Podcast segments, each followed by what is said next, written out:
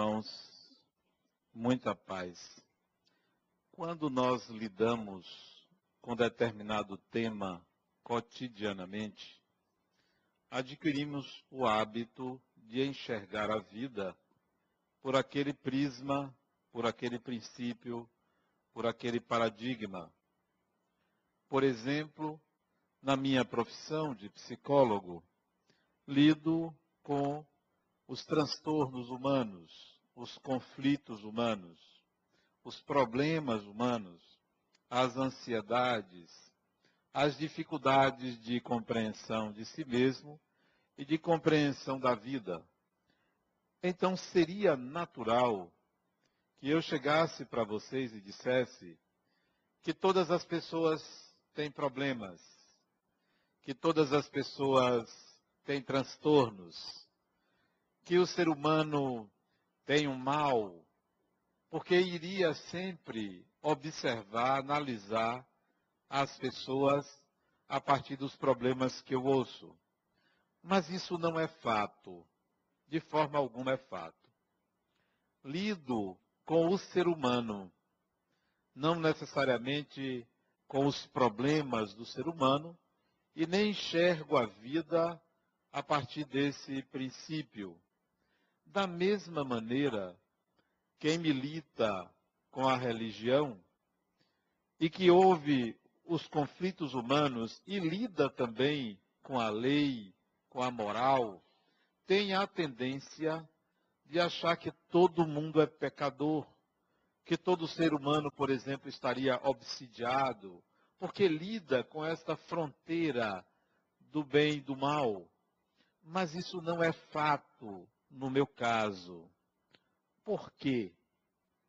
Primeiro que parto sempre do princípio que nós somos espíritos no começo de uma grande e infinita caminhada. Isso nos dá uma certa é, liberdade para enxergar o ser humano pelo lado da ingenuidade, da ignorância, da inocência e não pelo lado de alguém maduro e que propositadamente erra. Então vejo por um outro prisma. Do ponto de vista prático, a experiência de consultório me mostrou, pelo repertório de pessoas que eu atendi e que atendo, que a grande maioria dos seres humanos, a grande maioria, tem apenas um problema. E esse problema se chama ignorância de si mesmo. E exatamente pela ignorância de si mesmo, o ser humano pensa que ele é o culpado, pensa que ele é o vilão. Quando ele não pensa que é o vilão, ele se acreditou vilão e, simultaneamente, ele se perdoa, não saindo do binômio vilão-herói herói, vilão. Ele não percebe que nem ele deveria ser vilão, ou se sentir vilão, nem ele deveria se sentir herói, mas simplesmente alguém que ignora, que não sabe como é a vida, como funciona, quem ele é, o que é que está fazendo. Então eu encontro o repertório de sujeitos que vêm ao meu consultório, eu observo que esse é o grande problema. As pessoas são ingênuas, ignoram, pensam às vezes que tem um problema e são capazes de criar problemas quando é na realidade a falta de um entendimento adequado sobre si mesmo, sobre a vida. Pessoas de uma qualidade, de um valor interior fantástico. Pessoas de uma beleza interior que eu não conhecia, mas que, no entanto, não enxergam isso. Enxergam um julgamento, como se existisse uma espada de Damocles na sua cabeça, pronta para cutelar. Mas são pessoas ótimas, maravilhosas, mas que por muito pouco tropeçam, por pouca coisa se envolvem no novelo que não conseguem desatar. Aí é que está o papel do Espiritismo. Não é da psicologia. Porque já vi pessoas entrarem num consultório e saírem alguns anos depois piores do que começaram. Aliás, não sei por que psicólogo cobra tão caro, né? É um absurdo isso, mas isso é outra história. O Espiritismo oferece uma outra visão. Vejo centenas, milhares de pessoas que passaram pela minha vida, quer no consultório, quer no centro espírita, espíritos que reencarnaram com grandes possibilidades de realização, encasquetam com um detalhe, com uma palavra, com uma pessoa, com um segundo, com um momento qualquer, e entravam as suas vidas. Não se libertam porque não têm uma visão de totalidade da própria natureza que é espiritual. Não se vê espíritos, não enxergam o quanto o Criador lhe oferece, não enxergam.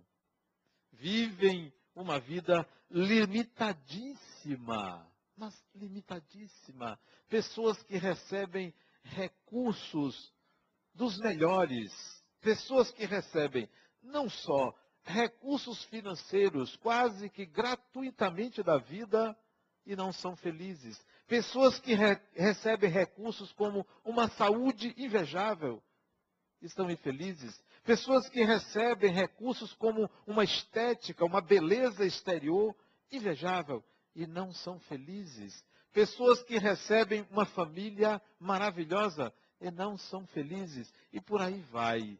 Recursos diversos e não conseguem transitar na vida de forma saudável, adequada, se perdem em meandros que não conseguem se desvencilhar. O Espiritismo oferece a possibilidade de libertação disso.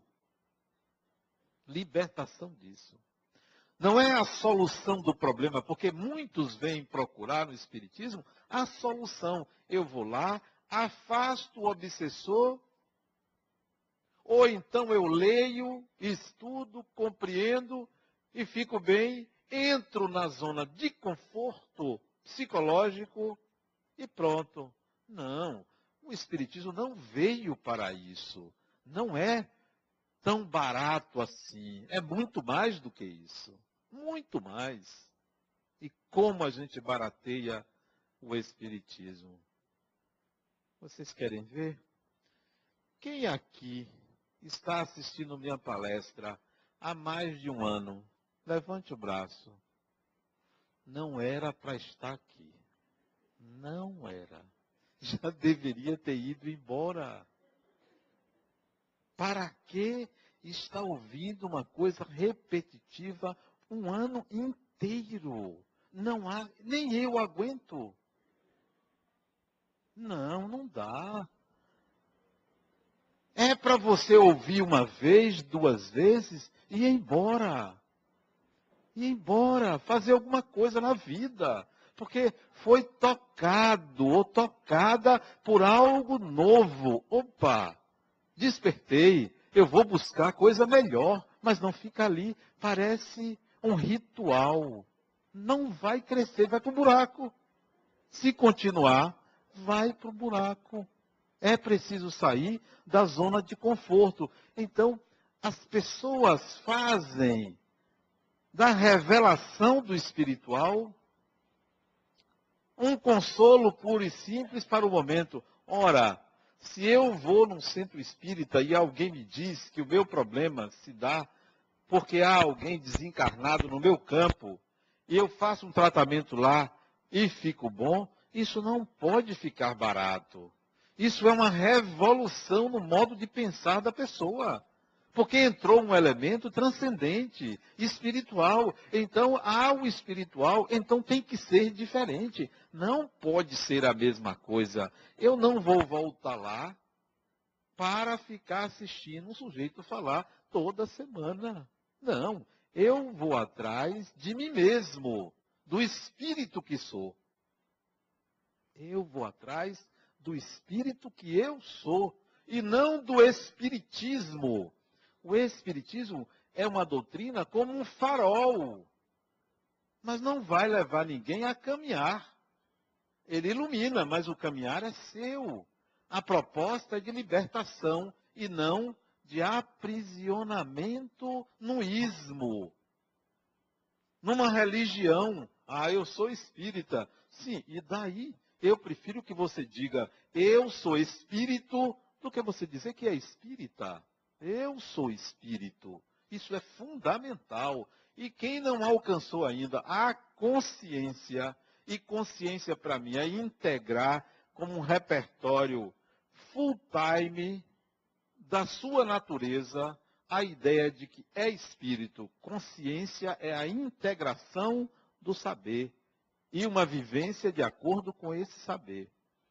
E está aqui ainda na infância espiritual. Espiritismo não é religião dominical. Não é para arrebatar adeptos e converter pessoas ao Espiritismo. Não se converta ao Espiritismo. Não é para conversão. Ah, eu me converti. Eu era evangélico e agora sou espírita. Eu era católico, agora sou espírita não é para você se converter, é para você se convencer, você, a você. Nunca convencer os outros. Não quero convencer ninguém daquilo que eu acredito. Eu gostaria que a pessoa se convencesse de que é um espírito. Então, é, é para libertar. Então, nesses anos de trabalho, eu vejo que o ser humano é ingênuo, inocente, se perde por detalhe, se complica desnecessariamente, se pune, se agride por ingenuidade, por ignorância. Enquanto o Espiritismo tenta dizer: não, Fulano, você não precisa fazer isso com você. Você não precisa resolver as coisas dessa forma. A você está reservado um destino muito melhor. Você vale muito mais do que o que você se atribui de valor. Mas não, a gente vive atrás de fumaça, quando a vida nos oferece algo muito mais concreto, recursos muito mais palpáveis para utilizar. Há no espírito, quer ele encarnado, quer ele desencarnado, estruturas poderosas que precisam ser educadas. Poderosas. São vetores internos da alma que nós precisamos educar. E se você partir do princípio que basta você aprender a educar esses vetores, muita coisa na sua vida se resolve. Muita coisa. Vocês querem ver? Todo mundo aqui tem mão, porque tem, pode ter gente que não tem a mão, né? Mas todo mundo tem mão aí. Todo mundo tem mão. Por favor, quem tem mão, levante a mão. Todo mundo tem mão, né? Tem mão? Eu vou descrever a mão e eu quero ver se vocês conseguem entender que eu estou falando de uma mão. É algo que tem cinco apêndices.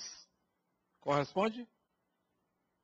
Nas pontas desses cinco apêndices tem um elemento rígido que dá suporte para pegar, chamado de unhas. Tem uma parte plana que às vezes se transforma numa concha. Tem um dorso que não obedece o mesmo critério de concha. Dá para entender que eu estou falando da mão? Que mais eu poderia falar da mão? Podia falar da utilidade, serve para pegar, serve para segurar, serve para múltiplas coisas, né? Para tocar violão, para bater, para acariciar, é a mão. Se você entender que ao descrever a mão, você pode fazer a mesma coisa com o seu corpo, você é quem o utiliza da mesma forma que você descreve a mão, sem dizer que você é a mão. Ou alguém aqui acha que é a mão. Não, você sabe que a mão é algo e você é você. Pois pense assim com o corpo. Mas a maioria confunde, não, eu sou o meu corpo. Não, o seu corpo é como a mão. Descreva-o. Eu vou descrever o meu. O meu corpo. Eu vou descrever, ó. Parecido com Brad Pitt. Está vendo que vocês perceberam logo a semelhança? Isto é o corpo. Mas você sabe por que, que eu faço isso, Brad Pitt? Porque minha mãe disse para mim, eu era pequeno, meu filho, você é bonito. Mas não se esqueça que eu sou sua mãe. Ela sempre dizia isso para mim. Ela estava falando do meu corpo, não de mim. Não de mim. Que tal você começar a estabelecer uma diferença entre o instrumento que você usa e quem você é? Comece por aí.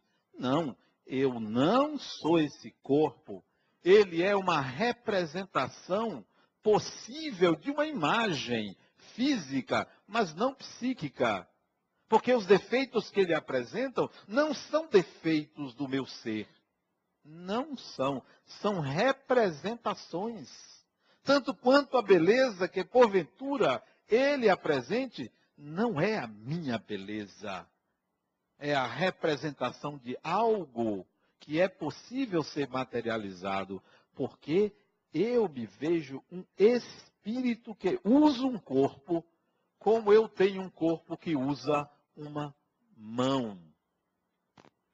Se nós navegarmos por aí, vamos entender que há estruturas em nós, não no corpo, não no corpo, estruturas poderosas que precisam ser educadas. A primeira delas que não está no corpo.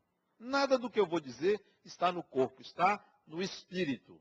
A primeira delas é algo que a gente apelida de desejo. Desejo.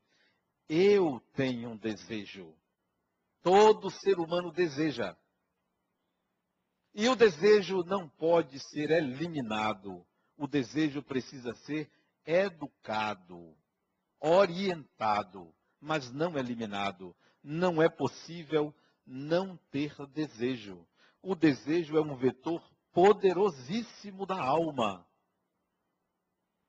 É o seu desejo que ele move, que ele faz existente, que ele direciona, que ele faz prostrar, que ele faz andar, que ele faz querer, que ele faz amar.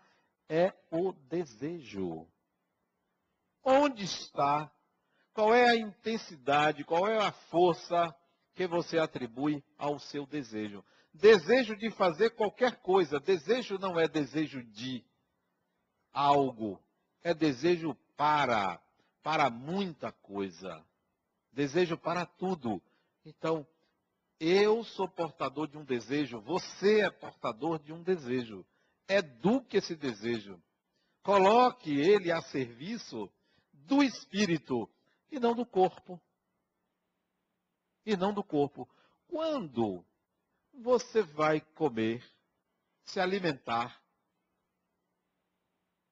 Aliás, eu comi um arroz outro dia, que arroz delicioso, um arroz pegadinho, uma maravilha. Pena que lá em casa só uma vez por mês aparece um arroz desse. Quando você vai se alimentar, quem está comandando isso? É o desejo do corpo ou é o desejo do espírito? É o desejo do espírito. O corpo não tem desejo. O corpo obedece estímulos. O espírito precisa alimentar o corpo. O espírito precisa alimentar o corpo. Porque se o espírito não alimentar o corpo, o espírito vai embora. Então, o desejo, a fome que a gente atribui ao corpo é um estímulo, porém, isso é um desejo do espírito. É sempre o espírito. Quando você deseja sexuar, você diz, não, é o corpo. Não. O corpo obedece estímulos. É desejo do espírito. Então, o espírito tem desejos. Eduque os desejos do espírito não os reprima, nem os libere, mas os eduque. Educar o desejo. E é bom desejar. É o primeiro vetor.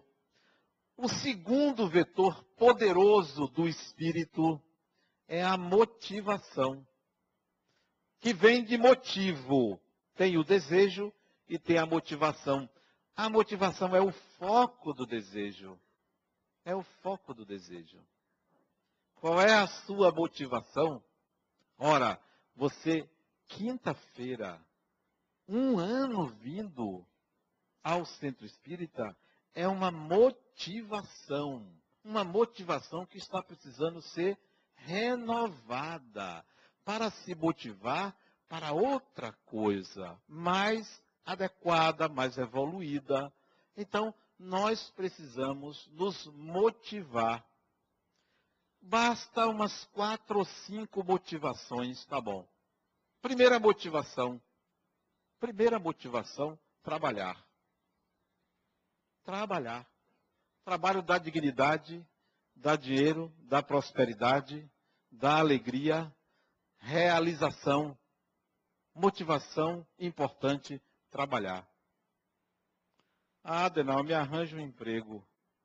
Porque tem pessoas que dizem, você, você deu a ideia, então arranje. Olha, eu recebo um bocado de currículo, sabia? Um bocado de currículo. Não tenho para quem dar, mas faço uma oração para a pessoa. Se ela achar o emprego, ótimo. Se não, paciência, né? Se você não se motivar para trabalhar, o emprego não aparece. E tem gente que fica esperando a motivação aparecer. A motivação é uma intenção. A motivação é uma intenção, não é mágica, é uma intenção. Então, eduque a motivação. Trabalhe a sua motivação. Sempre motivado. Eu nunca acordei um dia que eu não tivesse motivado a me levantar para fazer alguma coisa que intencionalmente foi pensada, preparada um dia, dois dias, N dias anteriores ou na hora, mas sempre motivado, porque há um trabalho a executar. Então, a primeira motivação é trabalho. A segunda motivação, que eu acho fundamental para o ser humano, eu quero aprender eu sou motivado a aprender. Eu quero estar sempre aprendendo. Hoje eu estava assistindo televisão, eu e meu neto de dois meses e quase três meses. Nós dois estávamos assim televisão, eu ensinando a ele. E era um filme muito bom. Era um filme chamado é, Confronto dos Deuses, que era Hades, né? que é um deus que eu gosto muito. Eu estava assistindo, eu e ele. Só que ele dormiu de um lado, eu dormi do outro, mas eu acordei, acordei ele para ver se ele pegava o mote do filme. Essa motivação é para aprender, sempre para aprender. Uma ânsia por aprender. Queira aprender. Isso significa querer dar sempre um passo. Querer ir sempre adiante de si mesmo. Porque quem não quer aprender entra num processo de estagnação e adoece da alma. Então, a segunda motivação depois do trabalho é aprender. É estar sempre com vontade de aprender. Aprender não é se informar. É mais do que se informar. Aprender é integrar um saber. Aprender é ser capaz de. Aprender não é saber no sentido de ter a informação. Aprender é reter a informação e ser capaz de uma nova habilidade. Isto é aprender. Então, motive-se para aprender. Coloque na sua mente: eu preciso trabalhar todos os dias, eu preciso aprender. Terceira motivação. Tudo isso faz parte de um vetor chamado motivação que precisa ser educado. Porque eu não vou me motivar para nada. Eu não vou me motivar para o que não me realiza, para o que eu não goste. Então, terceira motivação. Eu vou me motivar para me relacionar com alguém. Fica só por instantes, por um período, mas eu quero uma relação, uma relação com alguém, seja amigo, mãe, pai, filho, parente, irmão, marido, mulher, filho, avô, neto, eu quero me motivar para me relacionar. O ser humano deve se motivar para as relações, porque as relações fazem com que a gente projete, se perceba através da fala do outro, se veja. Não é possível evoluir sem se relacionar. Então, o vetor motivação pode ser para uma relação. Então, isso é motivação. E quarto, eu tenho um objetivo a alcançar, seja amanhã, seja daqui a uma semana, seja daqui a um mês, daqui a dez anos, daqui a cem anos, eu tenho um objetivo lá na frente que eu quero alcançar. Eu uma vez, eu nunca me esqueço, atendi um homem que ele estava na faculdade de administração e ele tinha três amigos, eles quatro, fizeram um pacto. Na verdade, foi mais do que um pacto. Eles fizeram uma concorrência, uma espécie de competição. Quem atingisse o primeiro milhão na vida, milhão de reais, convidaria os outros três que lhe pagariam um jantar. E esse que eu atendi, isso tem muito tempo, deve ter uns 15 anos, ele atingiu o primeiro milhão, ele devia ter 22 anos quando estava terminando o curso dele na faculdade de administração, 22, 23 anos. Ele atingiu o primeiro milhão dele com 27 ou 28 anos. Primeiro milhão. E chamou, ligou para os colegas, olha, eu tenho um milhão de reais. Com o meu negócio, eu alcancei um milhão de reais. E chamou os colegas. E os colegas estavam perto, porque eles eram um grupo de excelência. Eram os quatro quase melhores alunos, tinham grandes ideias, eram capazes, se formaram por uma universidade muito boa e estavam perto. E aí ele me disse, Adenauer, esse primeiro milhão, essa meta, para mim, foi um incentivo muito grande. Dali eu quis ganhar 10, eu quis ganhar 100, mas só que essa meta por si só não foi suficiente para me fazer feliz. Eu tenho muito mais do que um milhão, mas eu não sou feliz. Eu deveria ter outras metas. Motivação significa você ter metas, você ter objetos de desejo lá na frente. Sejam objetos materiais ou imateriais mas cuidado com o que você desejar, porque o seu desejo, que vai ser plasmado numa motivação, ele vai lhe levar muito próximo de alcançar aquilo. E se essa motivação for para conquistar coisas, você vai precisar de pessoas, você vai precisar de subjetividade, você vai precisar de sentimento. Então, veja o que você quer, porque você se torna escravo do que você deseja. Terminou o filme, confronto com os deuses, meu neto dormiu, eu dormi, acordei, aí eu fui assistir o segundo filme. Quinta-feira, de tarde, não faço nada, não trabalho, vou assistir filme, porque trabalhar depois de quinta, meio-dia é escravidão, né? A escravidão já acabou há muito tempo. Vocês acreditam que tem gente que trabalha dia de sexta-feira? Tem, tem. Tem gente que trabalha sexta. É um negócio sério, né? Aí eu fui assistir outro filme.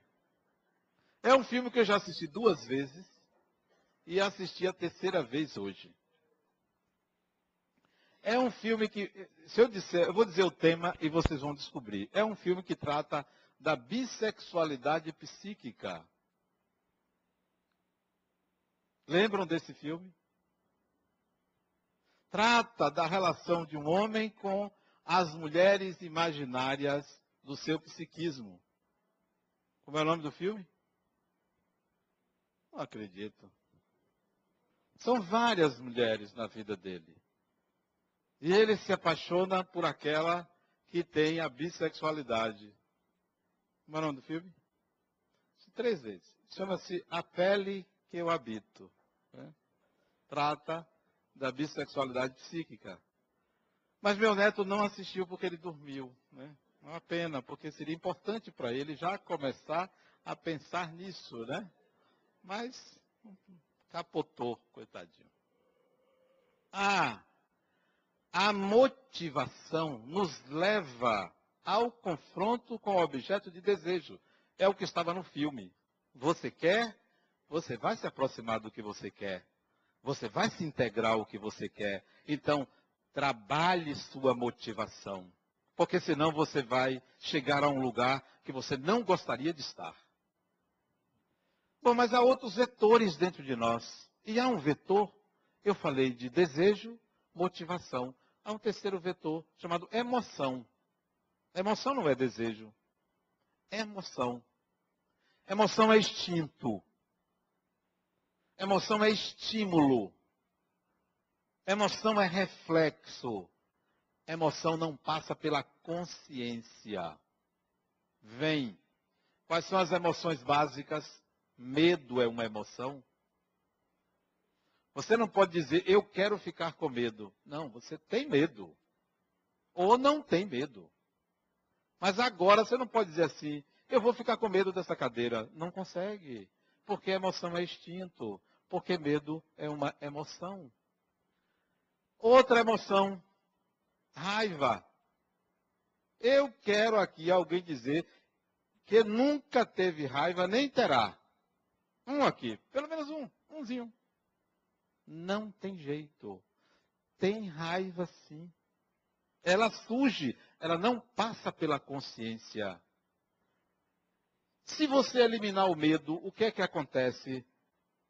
Você não sobrevive, porque a emoção é importante porque protege. Ela só não é boa quando não educada. O medo só não é bom quando não é educado. Mas quando ele é educado, ele é importante porque protege a gente. Quem não tem medo não sobrevive. A raiva, ela só não é boa quando ela não é educada. Mas quando ela é educada, ela é um instrumento fantástico a serviço da ação. Eu prefiro uma pessoa com raiva do que uma mosca morta. Porque tem gente que é mosca morta, nem consegue ter raiva.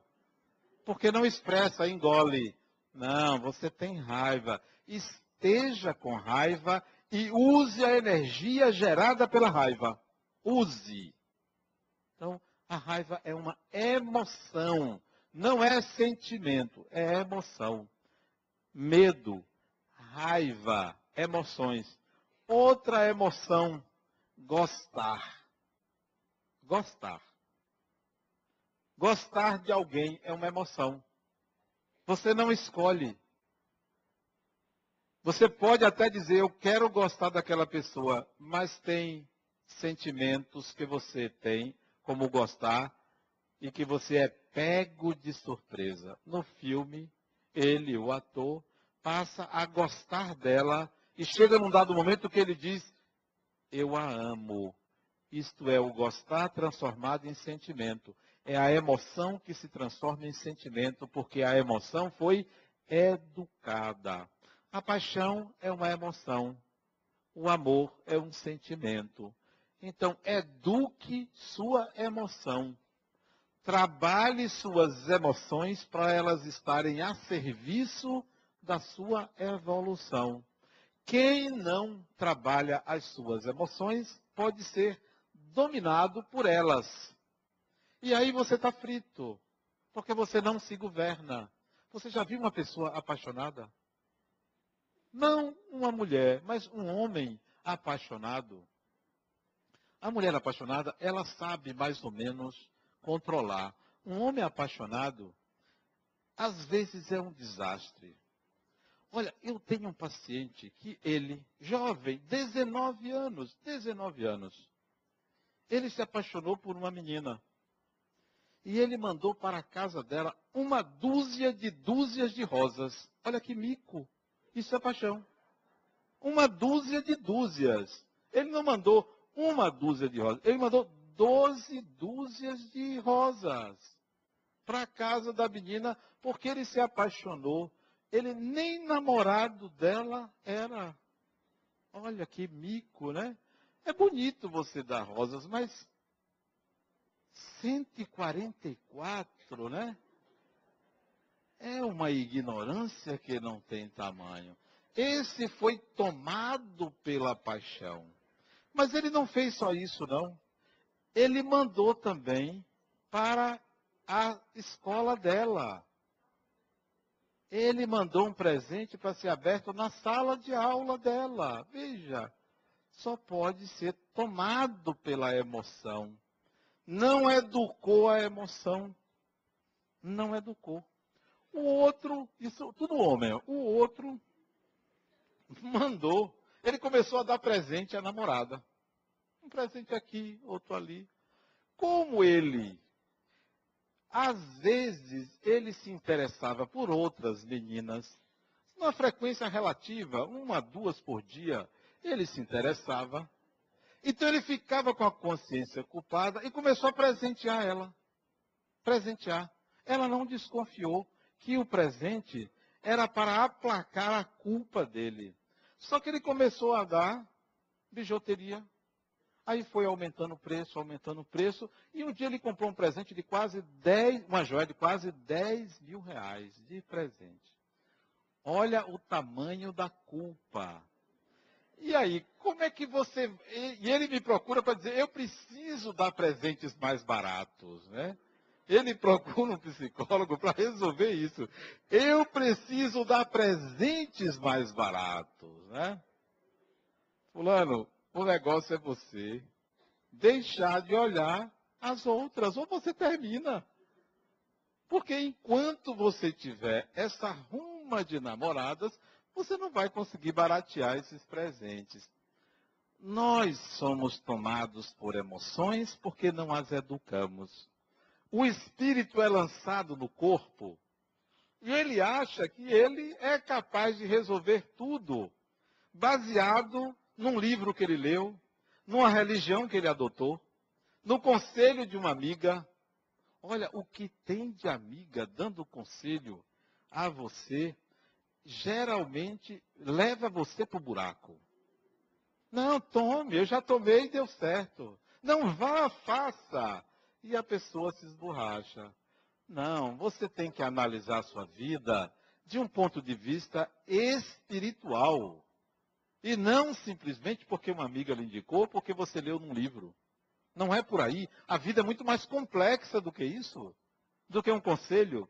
Então nós somos tomados por emoções que às vezes dominam a nossa vida e a gente envereda por essa emoção. Quando se vê livre, os cabelos brancos já vieram. Uma vez, olha, olha o que aconteceu. Uma senhora, não foi aqui não, foi no outro centro. Quase 80 anos, me procura lá no centro para resolver um problema que ela está tendo. Qual é? Adenauer, meu marido. Nós somos separados, mas vivemos na mesma casa. Ela separada. Ele agora vai tomar café na casa da vizinha. O que é que eu faço? Mas ele não é mais o seu marido, mas justo com ela. Mas ela não é sua amiga. Sim, mas por que, que ele vai tomar café com ela? Quase 80 anos. Sabe o que é isso? Não há uma educação da emoção. Chega a uma idade, olha o conflito, olha a natureza do conflito. Um detalhe. Não educou suas emoções ao longo da vida. Deixou a deriva. Deixou esse vetor poderoso que é emoção à deriva. Não transformou em sentimento. Não transformou em sentimento. Toda emoção tem que ser educada para vir à consciência. O que é que eu faço com a emoção? Veio e agora eu faço o quê? Veio a emoção de gostar de, uma, de alguém. O que é que eu faço com o meu gostar?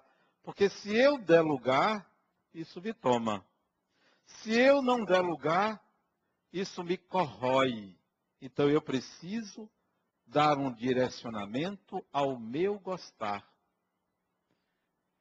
E se é possível, eu vou trabalhar o meu gostar para se transformar em amor.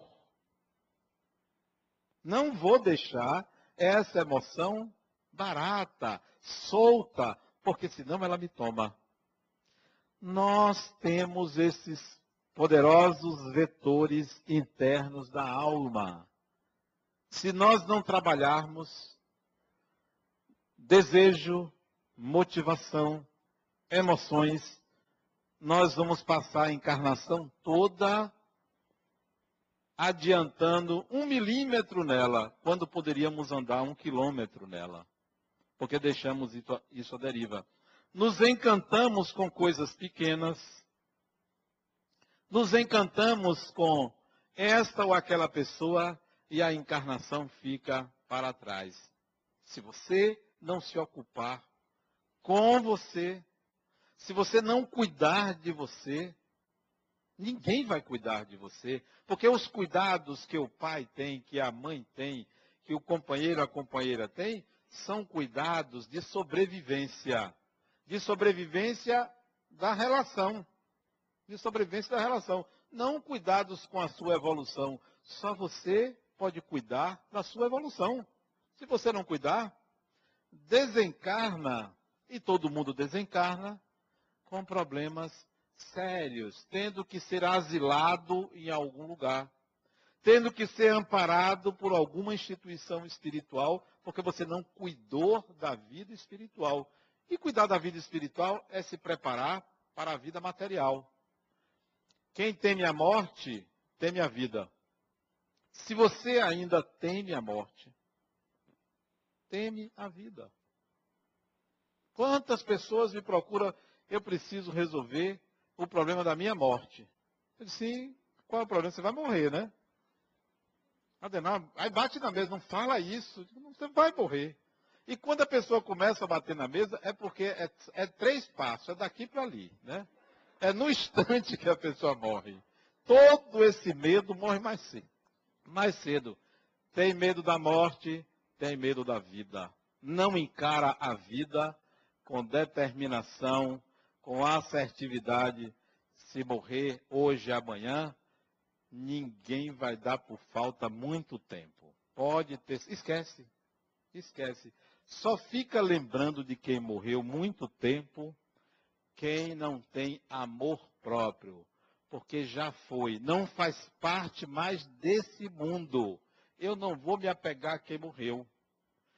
E quem já desencarnou fica apegado a quem ficou, não tem o que fazer. Desocupado. Desocupado. Por um momento, por outro, por um período, você vai visitar a família tal. Mas ficar apegado ao dia a dia de quem foi ou de quem ficou, perda de tempo. Cuide da sua vida. E cuidar da vida é se aprimorar, Cuidar da vida é aprender, cuidar da vida é se dedicar a ela, é crescer, é se desenvolver para viver uma vida preenchida de experiências. A vida É como os talentos. Se você ficar dentro de casa e não quiser viver, você vai perder a oportunidade de crescer. Você tem que multiplicar esses talentos. Você tem que viver intensamente. Intensamente. A vida tem que ser vivida intensamente. E não mosca morta. Eu fui, disse a vocês, eu fui dar, fui intimado pela Justiça Federal. Fui intimado, recebi intimação para falar bem de uma pessoa. E fui lá, falar bem, né? Eu queria até falar uns podres dele, mas não tinha, não cabia, eu falei bem dele. Aí veja como são as coisas. Fui lá na Justiça Federal, conheço pessoas, é, reencontrei pessoas. A vida tem que ser vivida apaixonadamente e intensamente. Conversando com uma das testemunhas, ele disse assim para mim: É verdade, Adenauer. Eu, quando lhe conheci, eu era um vendedor. Tinha minha família, meus filhos. Estava muito satisfeito com meu salário. E lhe procurei para um conselho. Eu estava com vontade de comprar uma casa de praia, e descansar nos fins de semana. E você disse para mim, rapaz, o país precisa de empresários como você. Resultado, oito anos se passaram desde que eu lhe conheci. Hoje eu tenho uma empresa de quase 600 empregados. E não me arrependo de ter me transformado num empresário que você anunciou que eu poderia ser. Ele disse: é porque você resolveu viver a vida. Você não se acomodou. Porque um homem como você não poderia ficar encostado numa casa de praia, tomando água de coco, que você faça isso um dia ou dois. Mas você reservar, um homem de 40 anos reservar sua vida para descansar, deixe para descansar quando tiver 120 anos, aí você dá uma descansadinha. Mas aos 40 anos de idade, e tem gente que já nasce cansado. Vocês já notaram isso? Tem gente que já nasce cansado. Deixa eu fazer um registro aqui, que para mim é um absurdo. Eu vi uma reportagem na televisão, eu estava com meu neto assistindo televisão, né? Tem que educar dois meses e meio, ele precisa aprender as coisas da vida, né? E apareceu uma reportagem da rótula dos dos viadutos da rótula do abacaxi. Eu quase choro de vergonha, porque aquilo ali é uma vergonha, uma vergonha a terra que eu moro admitir que uma empresa, um governo ou profissionais projetem aquele absurdo. Isso é falta de inteligência e de competência e gasto de dinheiro público. Não tem um lugar para se atravessar a rua, tudo sujo embaixo, tudo escuro, mal feito, mal construído, mal organizado, mal sinalizado. E nós não dizemos nada. Isso é um absurdo. Como a nossa cidade é maltratada pela falta de inteligência. Pela falta de inteligência pela falta de motivação de melhorar. Porque se eu vou projetar uma coisa, eu quero o melhor para pessoas. Por isso que vocês estão aqui. Nós poderíamos ter feito aqui bancos de madeira, com todo respeito a quem só faz banco de madeira. Mas e quem está sentado assistindo, merece? Se eu posso fazer o melhor, eu vou fazer o melhor. Por que a nossa cidade é maltratada? Por que isso? Porque as coisas são mal feitas. Porque um asfalto de má qualidade que não resiste à mínima chuva. Parece uma peneira. É um negócio absurdo. Por que não bota uma coisa de qualidade? Por que não faz bem feito? Será que nós somos tão burros assim? O Espírito vem para melhorar a si e o ambiente em que vive. Mas não pensamos assim, porque não fazemos assim. É tudo mal feito. Por quê? Por quê? Sábado passado eu vim entrando aqui e alguém resolveu bloquear a rua de um lado e de outro. Aí eu, como? E onde é que os carros vão estacionar? Já que não temos estacionamento. Não. E o rapaz disse, não, isso aqui é para as pessoas estacionarem aqui dentro, é 15 reais. Não pode. Não pode. Você não pode cessear o direito da pessoa de estacionar aqui. Não tem proibido. Ter seu jeito. Ah, é? Tá de bicicleta, peguei meu celular, liguei para o superintendente da sete, que eu conheço. Não, eu não autorizei não, pois está aqui. Liguei para o superintendente da ABB, ele estava em Belo Horizonte, ligou para não sei quem e retiraram. Por que, que a gente não exerce a nossa cidadania, o nosso direito?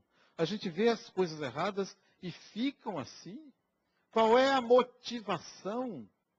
Nossa motivação em relação à nossa cidade, à nossa rua, à nossa vida. A nossa vida vale muito mais do que o valor que a gente atribui. Eduquemos esses vetores, esses poderosos vetores do espírito que nós somos, porque é na educação desses vetores que a gente cresce educar o desejo, educar a motivação, educar a emoção, educar a nossa inteligência, educar os nossos sentimentos, educar tudo que for do nosso interesse. Porque se a gente não cuida da gente, ninguém vai cuidar da gente. Por último, nos eduquemos em relação à religião não façamos do centro espírita um local de ritual semanal. Venham aqui e ultrapassem a barreira da palestra. Façam um curso. Aprimorem-se. Vá mais adiante. Não se contentem com um dia, com uma preleção, com um curso. Porque o grande beneficiário é o espírito que você é. Um dia você vai desencarnar, daqui a um dia, daqui a um ano, daqui a dez anos, daqui a cem anos, e você vai lembrar: ah, eu desencarnei. Ah, eu preciso fazer uma oração. Ah, eu devo encontrar uma luz. Ah, eu aprendi isso. Então, é bom a gente se capacitar para as coisas do Espírito. Muita paz.